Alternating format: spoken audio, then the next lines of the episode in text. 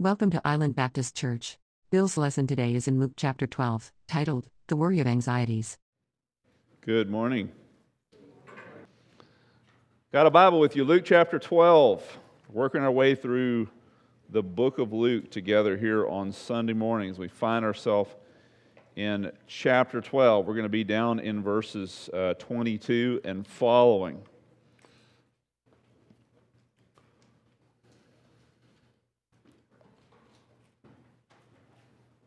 Luke 12. So you head to bed. It's time for bed. It's late. You're tired.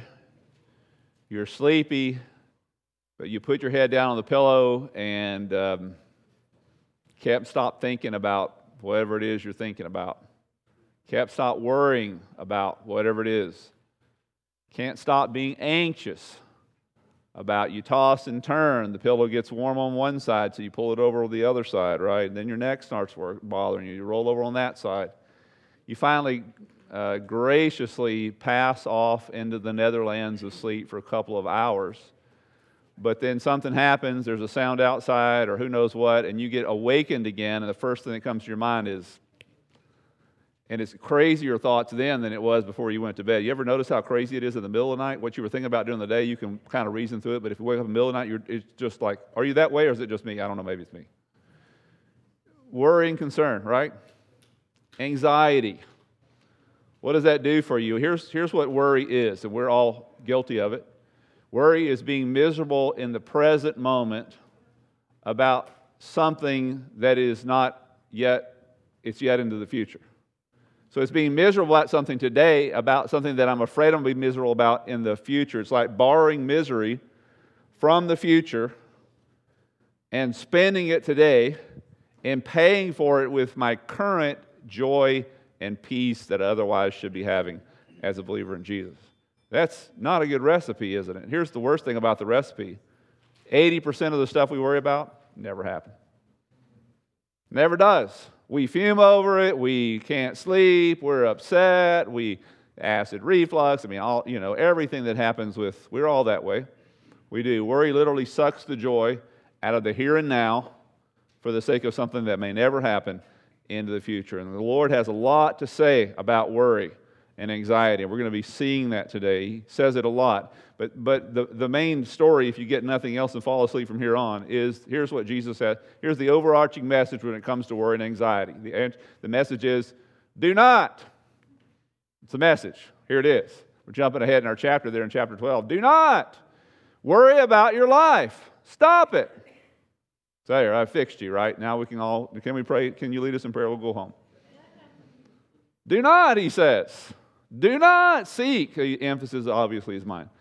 Do not seek what you should eat or what you should drink, nor have an anxious mind. How are you doing with that? Yeah, well, you're normal. I know what it's like. Do not fear, little flock, for it is your Father's good pleasure to give you the kingdom. Do not. What is God's answer to, to worry and anxiety? Don't do it. Now, believing in Jesus and following Him has such incredible promises for the hereafter. But sometimes we, we think that that's all that it is. Coming to faith in Jesus, having a personal, having a personal encounter with Jesus. I'm not saying you know whether Jesus is the Savior. My question to you is, is he your Savior? Have you accepted him as your, has there been a point in time in which you've accepted Christ as your personal Savior? You have to have that. There has to be a point in time in which you've turned yourself over, you've confessed your sins, you've repented of who you were, of whatever you thought was going to save you and you've turned to the Savior, there's only one Savior. You have to be saved. You cannot save yourself. When you did that, it wasn't just a home in heaven that was brought to you, it was also a, a life here and now of far better quality than anything you could have outside of Christ. Part of that quality is peace and joy in the here and now. Jesus preaches on this topic. He revisits this topic on a regular basis. We find it here in Luke chapter 12. we find it in Matthew 6 in the, in the uh, Sermon on the Mount, some two and a half years or a year and a half before he ever preaches what he does here in, uh, in southern Galilee. Why does, this, why does he come up with this topic all the time? You know? Number one, because people don't listen. Maybe you're different. I'm not. How many parents here, you only had to tell your kids one time and they caught it and they ne- you never had to say it to them again? I, I want to know who you are because you, we need you to leave because we, we, can't, we can't handle perfection in this room. If whatever recipe you have, we need to know it because man, we, we none of us else had it that way. Jesus has to repeat himself because people don't listen. Jesus has to repeat himself also because he's itinerant. What does that mean? He's traveling from city to city. For the three years of his ministry, he goes from one place to another place, to another city, to another village, to another group of people, to another uh, crowd, to another circumstance, another situation. This is just one of the circumstances here. As he's preaching to this guy, speaking to this guy, because someone divide stuff between my brother and I. He uses this opportunity to tell the parable of, of the rich fool, and then he goes on to talk about how what we should be worrying about, and we should not be worrying about as he says here, not be worrying about our lives. So he constantly is repeating himself because that's what happens. I, I, I preach a lot of weddings. And you know what? I found out it's true for, for my weddings. Right, guys? I say the same thing every time. You want to know why? Because what I said last time was correct and good. And so the next wedding is, I need to say it again. So every time Jesus goes to a new place, every time he's around a new group of people, he says the same thing over again because that's just, that's just part of what his ministry is. So some, some people read the New Testament, they read Jesus speaking several times about the same subject because that's what he had to do. Matthew's recording one incident, and Luke's recording a different incident or different circumstances, and not all the words are the same. Every time you told your kids to do something, you said the exact same words, right? No. Circumstances change, situations change, whatever changes. So you same message, different wording. Likewise, you find that in the New Testament as Jesus teaches on many topics, not the least of which is this issue of worry and doubt and fear. So Jesus takes these issues head on. We, we worry about material things, what we're going to wear. We worry about spiritual things. Where am I going to go? Jesus takes these things head on here in this passage here in Luke 12. Notice what he says again, jumping ahead in our chapter. Do not worry. Your Father knows that you need material things, He knows that you need these things. D- did you know that? If He's your Father and He cares for you, and He does, that He knows, end of worry. End. Should be. Do not fear. Here's that's the physical things, now the spiritual things. Do not fear, little flock, for it is your Father's good pleasure to give you the kingdom. So he's not just taking the here now, but also the hereafter. Nothing to worry about. He's taking care of them. Worry is completely unnecessary. So why do we do it? Well, a couple of reasons. One, ignorance. Just we're just plain we're just ignorant. No, not offending you. But a lot of people worry, Christians worry, spend their life worried because they don't know God very well. They know Him as Savior, but, but, but they don't spend time in the Word. Tell, tell me, tell me, or don't. Nod your head, or shake your head, or say, oh, me, or whatever. How much time you're spending in the Word every single day? Tell me. Are you? See, see, Pastor Greg and I have a problem. Here's, here's my problem. It's a pet peeve of mine. I'm going to share it with you, and, and you can just take it for whatever you're worth. Most of you, some of you are not from here. So there's weird pastors down there. Yeah, we are. because people come to us, and they want us to fix them. Help me, pastor. And that's great. I mean, pastors, that's what we're here for. We're here to serve. We're here to care for them. But, but many times, in the process of fixing you, we'll ask you a question. So tell me about your private Bible study time and prayer time almost non existent. So, so the avenue, hear me, through which God, through His Spirit, is speaking to you about the issues of your life and the needs that you have and who He is, you have that avenue closed off. And you've gone around that and come to a pastor because we are miracle workers, right? That's why you pay us the big bucks. How, how, if you're not doing what God's told you to do, how can we help you? I mean, really. How? So, so a, a, lot of times we worry because we're ignorant of the promises of God and the person of God. Just that simple. Tell me about your Bible study, personal Bible study. I'm not asking, if, obviously, you're here on Sunday. I'm asking about your personal Bible study, day to day, where God is feeding you and speaking to you about Himself, this relationship that He purchased by Jesus hanging on a cross to be so that you could be his. Tell me about the time you're spending on that relationship. Because if you're not, I mean, you're going to be full of worry. So the second, for number reason, because of ignorance, number one. The second reason why we worry is because of unbelief. Even though we know, we don't believe. And that's uh, obviously a more dire sin, to be sure. the greatest deception, and we've already rolled this horse over a couple of times, beating both sides, even though the, the horse is dead, right? The greatest deception and scam on the planet is teaching something that isn't true about God.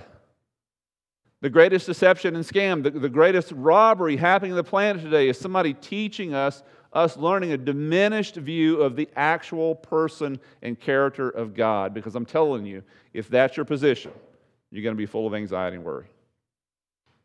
You will, because you don't know Him. You have to know Him. It is possible as a Christian to live a whole life as a worrier because of your ignorance of God. It's also possible of, of as a Christian to live an entire life as a worrier because you don't believe Him. That's, like I said, a serious sin. It is. So let's consider what Jesus has to say about worry and anxiety. Why? So that's why we worry. So why should we not worry? What is worry? Well, worry is several things. Number one, worry, we worry. It is a failure to understand the purposes of God. Let's look at what Jesus has to say here. We're in verse 22 and 23. It's a failure to understand the purpose of God. Do you know that God has a purpose for your life? You have a very good reason not to worry then. Now, if you think you're out there in the wind, you know, and that God's not really overseeing anything, like I said, you have a diminished view of who God is, well, then I can tell you why you're worrying, because you don't understand who God is. But if you understand who God is, He has a purpose for your life, you have no reason to worry. Watch what Jesus says here, verse 22. He said to his disciples, For this reason I say to you, do not be anxious for your life as to what you shall eat, nor for your body as to what you shall put on. For life, here's a very important axiom life is more than food, and the body than clothing. You have a greater purpose in life than just to be fed, clothed, and have a roof over your head. You see a lot, I see a lot of people online and other places saying, Yeah, I've got it all together. I got a good woman next to my side. I got something to drink and something to eat. I got a good house. Life is full. Really? I mean, that's all? That's your whole purpose. That's everything. So you're in a wreck on the way home, and everything ceases to exist for you. Wow, how sad is that? That is not true. That's true for a lost person, not true for the child of God. You have a purpose. And it's greater than having food on, on your plate and, a, and clothes on your back and a roof over your head. It's far greater than that. In fact, these things are a means to an end. God created you for a much higher purpose. Here's our purpose, guys. Our priority is to bring Him glory, honor, uh, bring attention to Him, proclaim the gospel, live Christ like lives. This is the priority. This is the purpose of God. You got to have food and clothing and money and a house to be able to do those things. God knows that. He knows that. Because of your higher purpose, you're going to be confident of these things. No need to worry. No need to worry. Not an issue. So, so, so if all you are is a person who exists to be clothed and housed and fed, how are you better than your cat? What does your cat do? What's his purpose? Sleeps all day, eats food, drinks out of your toilet, scratches your furniture. Nothing wrong with being a cat as long as you're a cat. But if your existence is no greater than your cat as a human being, what are you here for? We're taught so many lies by the evolutionary uh, philosophies that are out there. There's no difference between aborting a, a, a, a litter of ba- a, human baby and a litter of cats. Holy cow, there is. You're of far greater importance. Far greater. We have a purpose. How can we, how can we not worry? Because you have a purpose from God. It's greater than any of the stuff that you're worrying about. God has created you for this purpose, He's intended you for this. And so the other stuff, the, the stuff that gets you there, He's going to take care of that. I Don't need to worry about that. Let's say I go down to, to uh, a junkyard and I build myself a car from the parts that I find there, I reassemble a Frankenstein car of some sort. What, why, am I do, why would I do that? Number one, because cars are expensive. Number two, because I, want to, I need a car. What do I need a car for? Do I need a car to sit in my garage? Not a car like that. In my driveway? Not a car like that. Do you, what do I need a car for? To get me from here to over here. And when I get back in it, to get from over here to back over there. So let's say I spend all this time and all this energy and I make myself this Frankenstein car, but I do not put gasoline or a battery in it. Doesn't that sound dumb? That's, that's insane. What's the purpose of this car anyway? To get me from here to over here. It's got to have gasoline and it's got to have a battery in order for that to happen. You follow me? So, so naturally, I'm going to do that. God's created you for a much higher purpose to, to parade Him, to carry Him everywhere you go. He's going to take care of the gas. Of course, He's going to take care of the gas and the battery. Of course, He's going to make sure you're provided for. Uh, the means to the end, it's the end that He's interested in. Getting you there, no big deal. Nothing to worry about. We worry because we fail to understand the purposes of God. Number two, we worry because we fail to understand the provision of God. Look at verse 24. God's providing for us. Consider the ravens. Does God provide for ravens? Yes, He does. Watch. For they neither sow nor reap. You don't see them, they don't own fields anywhere. They're not driving tractors. They're not planning and praying for rain, or, and more importantly, hear me, are they worrying about any of that? Never crosses their mind how sweet it would be, right? Neither sow nor reap. They have no storeroom nor barn, yet God feeds them. How much more valuable you are than birds. See, we worry because we do not understand the provision of God. Why does God provide for birds that are only here for three or four years and then poof, they're gone? Because He wants to. They're His creation. They, they have a, a spiritual purpose, don't they? Because each bird in, demonstrates the creatability of God, the sustainability of God, the provision of God. It says it right there. They bring glory to God by their short existence. Have you, you noticed? I was, found it very interesting. Uh, the Marianas Trench, you know, 36,000 foot deep trench out here in the Pacific Ocean. That we recently, reached in the past 10 years, have, have had the ability to travel down that far to actually see what's on the bottom. And you know what they found? It's full of life. Now, isn't that crazy? So, for thousands of years, we've never been able to see down there, and yet it's full of animals. They're all eating, they're all living. They only exist for the purposes of God. They're not for our eyeballs. God didn't create them for us to see, they created them for Him. God, God just allows them to exist. He creates them and He feeds them because He likes that.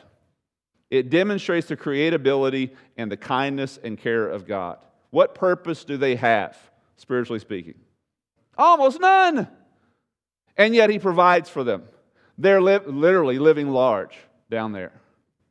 You have a much, almost infinitely greater purpose. He takes care of them. Is He going to take care of you? Oh my goodness. Do you not understand the provision of God? Do we not understand the provision of God? We worry because we do not understand that God is providing for us. And then a third reason, we worry because we do not understand the prerogatives of God. Your life, hear me, is God's prerogative, it's not yours. In other words, God owns it. You're here because God wants you to be. Amen, right? And when He doesn't want you to be, what happened to Him? God was done. Your life as a child of God, you're bought by the blood of, of the Savior Jesus Christ. We're going to be, we're going to be uh, uh, honoring that in the Lord's Supper in just a minute. Just the, the, the, the, the story, the, the, the supper of God's provision for us spiritually. The, the do not worry supper. Don't worry if God's done this for us. We're going to be just fine. God's provided for you and taking, taking care of you and you belong to Him, and your life is His prerogative, and you're here as long as He wants you to be. See, when you understand the prerogative of God, you understand you don't have a reason to worry because you're immortal until God says you're done. You really are. The devil's not taking you, no one else is taking you. Uh, you're not leaving. Uh, notice the, the prerogative of God here, verse 25 and 26. Which of you, by being anxious, can add a single cubit to his lifespan? It's a very good question. And if then you cannot do even of this very little thing, why are you anxious about other things? The, the, word cubit there is, is a reference to a measure, and it was the measure from the tip of your pinky to the bottom of your elbow. It was a standard of measure in those times. They went measure stuff. They didn't have tape measures and rulers and other things. They would tell you it was 30 cubits, 40 cubits, 60 cubits, or whatever. It was a standard measure, basically 18 inches. They would measure everything that way. 18 inches is not talking about your height. If you could add 18 inches to your height, that's not a little thing. That's huge. I'd be like seven foot five or something like that. I mean, it'd be ridiculous, higher than that. 712. That would be ridiculous. He's not talking about your height, he's talking about the span of your years. So, so let's think about the span of your years, not in a measure of time, but in a measure of feet. Okay? So, how long do you plan to live? Let's, let's give you 80 years, okay? Because it's easy for my math, all right? Let's do that.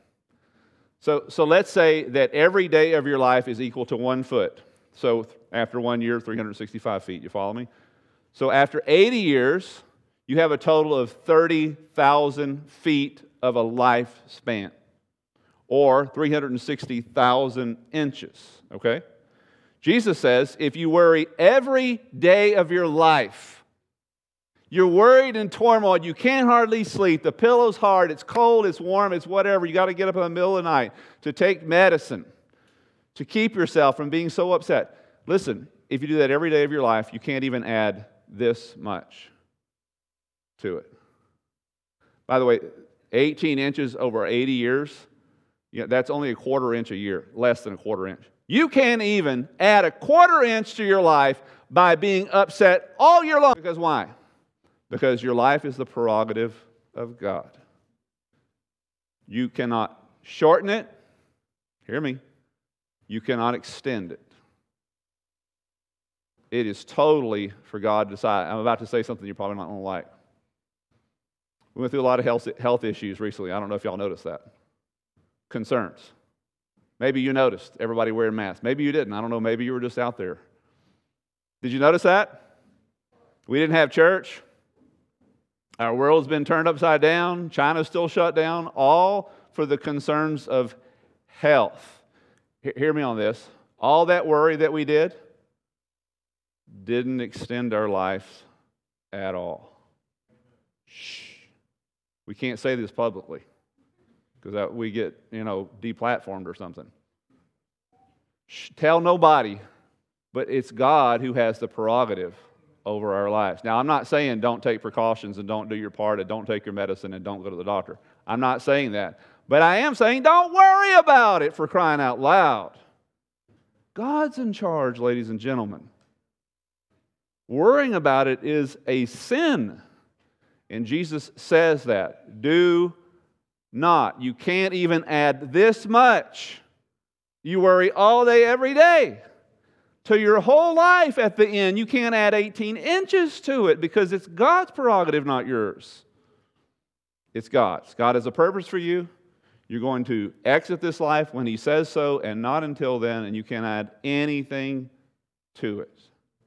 And one more thing Worry is a failure to understand the prerogatives of God. And finally, worry is a failure to understand your value to God. We've already hit this subject several times, but consider what it says here in verse 27 through 31. Consider the lilies, how they grow. They neither toil nor spin. You think flowers worry about how pretty they are? But they're pretty. Wow. I tell you, even Solomon, all of his glory, did not clothe himself like one of these. But if God so arrays the grass of the field, which is alive today, and tomorrow is thrown into the furnace, how much more will he clothe you, O men of little faith? Do not seek what you shall eat. Do not. What you shall drink, what you what, what, do not keep worrying, he says, for all these things the nations of the world eagerly seek, but your Father knows that you need them. Seek first his kingdom, and these things shall be added to you. Wow, what a statement. You ever, have you noticed flowers? How intricate they are? The design of something that's going to live for maybe a week. The, the beauty and the design and the, just the majesty, it's staggering. The colors, the form, the texture of these, uh, these are clip art things, obviously. So, so God for, for something that lasts no more than that, decks them out so beautifully, how much more do you think He will deck you, if you will? with a much higher purpose than a flower. Does the flower bring glory to God? Of course it does. It's here for a week, it looks pretty, it's over. Next year it'll happen again. You remain. You have a purpose and a place in, in the kingdom of God. Even, even the wealthiest man who ever lived, Solomon, who was the best dressed man, never was dressed this well. Never. The purposes of the flower compared to the purposes of a child of God.